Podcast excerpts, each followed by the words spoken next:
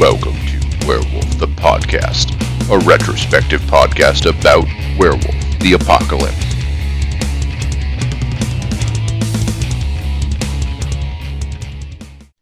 Imagine. Imagine Atlantic City. Imagine HLG Con. The boardwalk, the beach, the hotels, the casinos.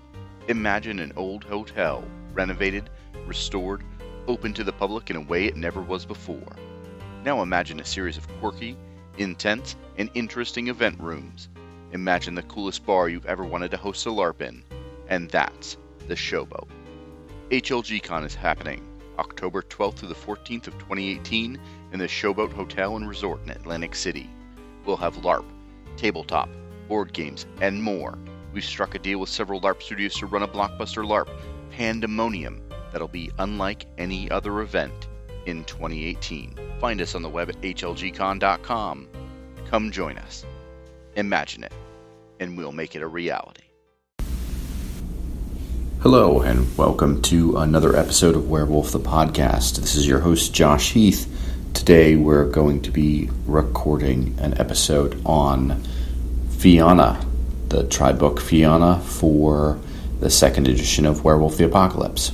Now, I'm going to start off by saying that um, the Fianna, for those that might not know, are uh, ethnically tied to the Irish and, in general, to other Celtic groups.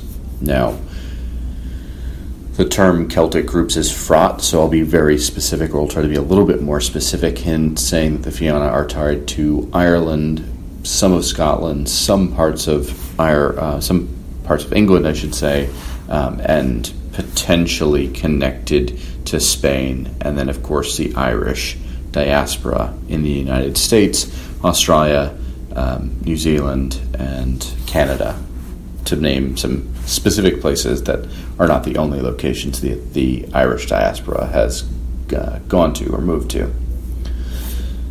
So, this tribe is pretty much um, the worst Irish stereotypes you can have, and I say that really bluntly because I'm frustrated a lot of times with the Fianna. I'm frustrated with some of the tribes in particular, but particularly the Fianna because White Wolf didn't even try to avoid going headfirst into the tropes of Irish um, culture or Irish people, any of the tropes that are out there about uh, the Irish being obnoxious drunks that likes to t- like to tell stories and get angry really easily. That's pretty much what the Fianna are. They're um, the ultimate galliards or storytellers of the Garou Nation, and they have gifts that protect them from poison, and they drink a lot of alcohol, and they have relationships with fairies, and that's kind of the thing that we are supposed to be accepting as uh, the tribal way of life. And in the first edition, or this edition of the tribe book, it's even worse in some ways because the Fianna are tied up in the struggles, um, or the troubles, I should say. That struggles is a different thing. The Irish troubles, the uh, Northern Ireland, Southern Ireland, or Republic of Ireland, Northern Ireland uh, conflict that was going on for about 40 years um, and is now no longer a violent conflict, but still a conflict between uh, the Protestant uh, Catholic divide within the Irish island. And I'm being kind of careful with my word choices here because I don't want my frustrations to change the meaning of any of the things that I'm bringing to the table here, uh, but I think they're all pretty important things to mention, talk about, um, discuss a little bit.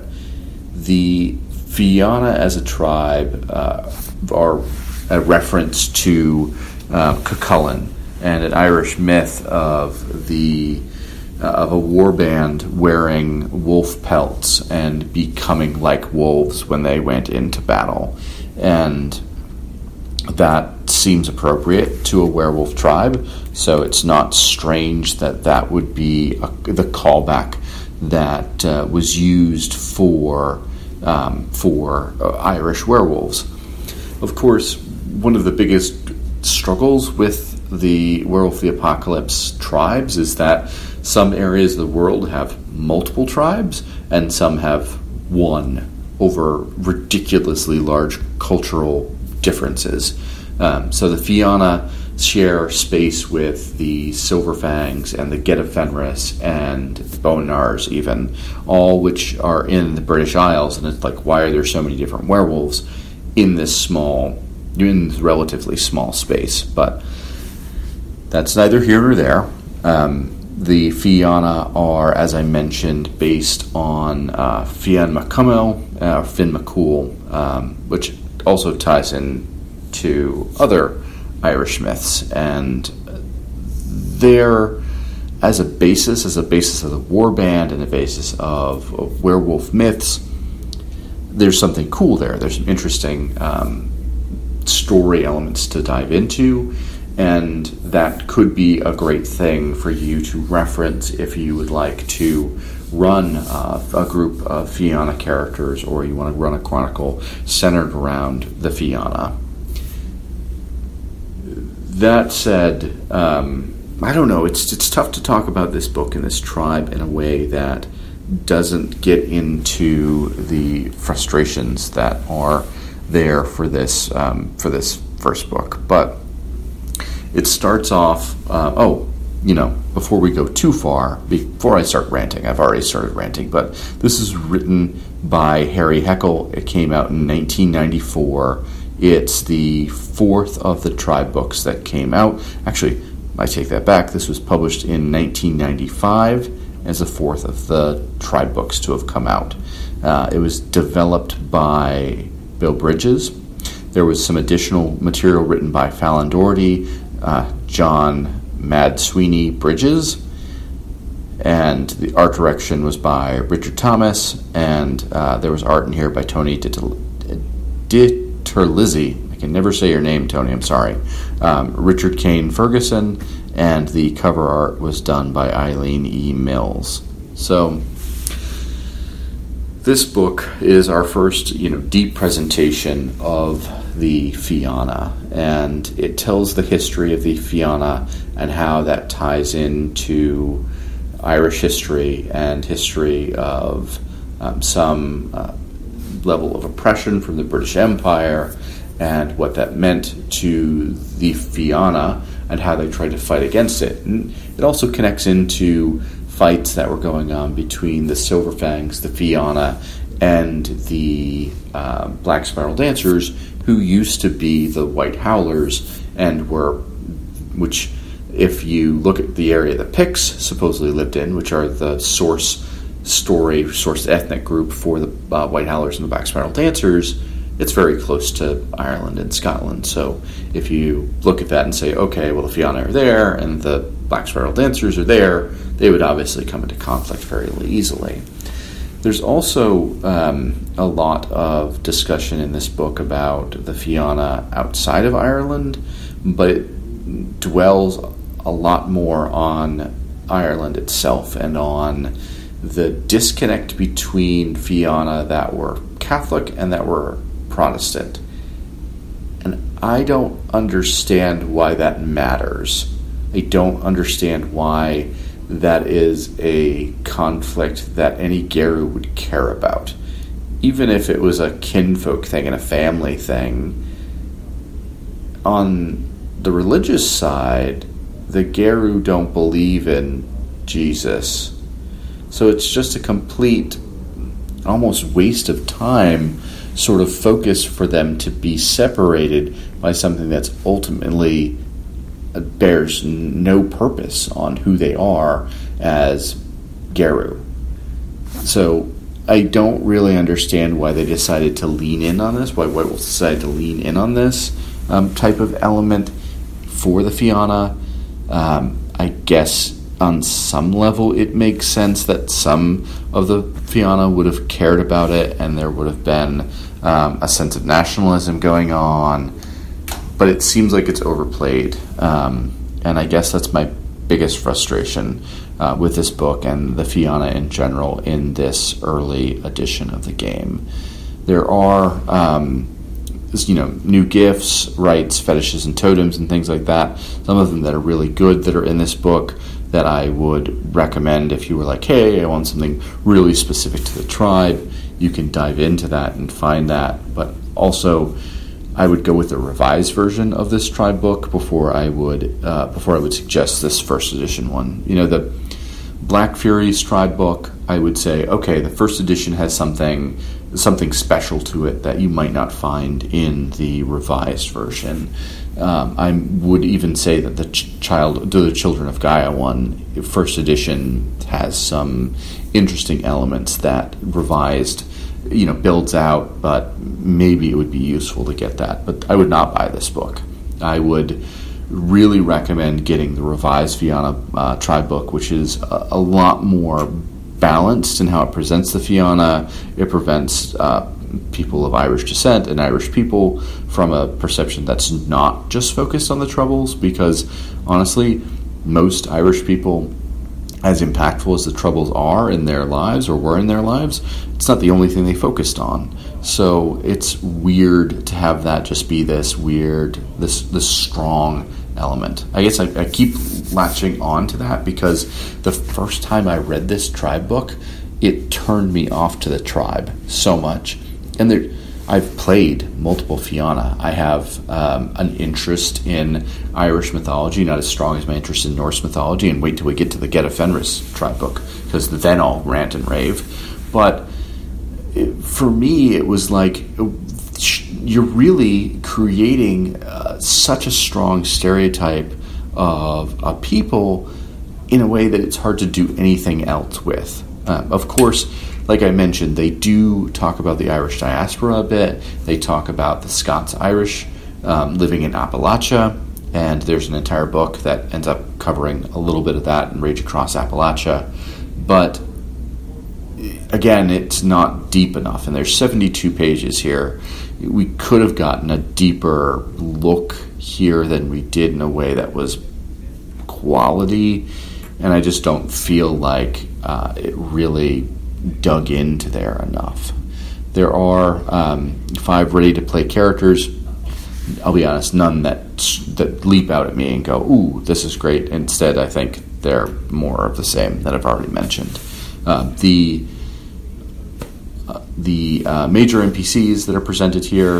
Okay, some interesting story hooks if you wanted to tie into some um, some historical, but also um, provide some more recent hooks honestly, if I was going to run a, a, game that included a lot of story about the Fianna, I would touch more on uh, Bron MacFionn, who is the Righ or the king of Dublin and the king of all of the Fianna. He's the leader of the tribe who is, um, depending on the book you're referencing, either married to or in love with a Sidhe lady. And that love becomes problematic when she disappears and then he goes on a quest to find her and he disappears.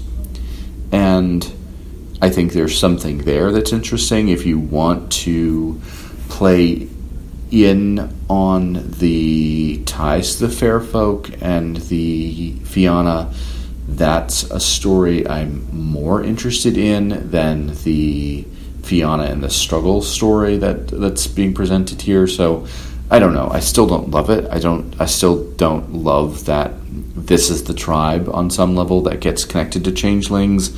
I get it. I understand why. It's pretty obvious. If you look at Changeling, a lot of the source myths do come from Ireland, and that makes some sense for them to have that you know Fey connection.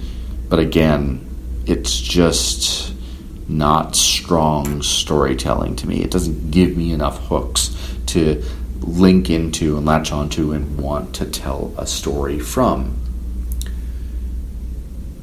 The if I were to tell an, uh, a Fianna story, I think I would lean in on a couple of different things.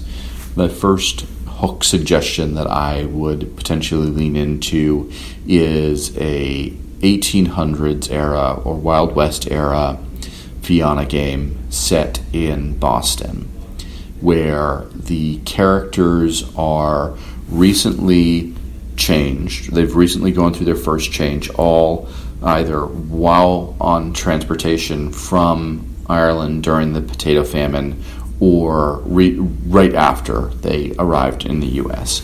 And it gives them an opportunity to, one, explore the United States and explore um, the new country that they're in at the same time as learning how to be Garou and what that might mean. And I'd make this uh, two layers of a story one that connects to the issues with colonization and settlerism, but also ties into the, a sense of trying to find oneself within that. Um, I wouldn't. I don't think I, would want to set that up with the you know those Garou are trying to take over Caern from the um, the Bane Tenders or the Ice Hearts. I don't think I would lean into that. I, I don't think that would be a story I would love to tell. But that said, um, I could see someone running that, and if they could run it well, it could be a good story as well. Again, touching on elements of colonization and some of the difficulties surrounding that.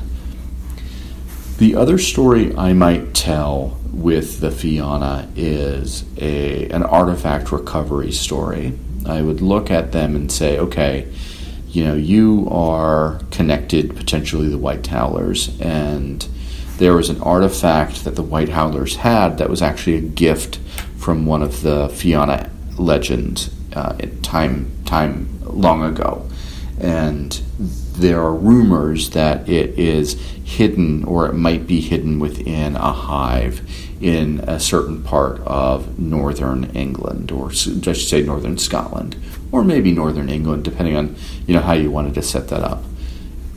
And then I would make that a mystery story where those Fianna have to you know dig up information, they have to do some research, and they have to be much more careful than the tribe is presented as being a lot of the time, with the goal of, of all of that being that they would be careful and be digging into this so that they would find this artifact and then have it actually just be an entire trap from the Black Spiral Dancers who are looking to kill this powerful, you know, uh, pack of, of Fianna.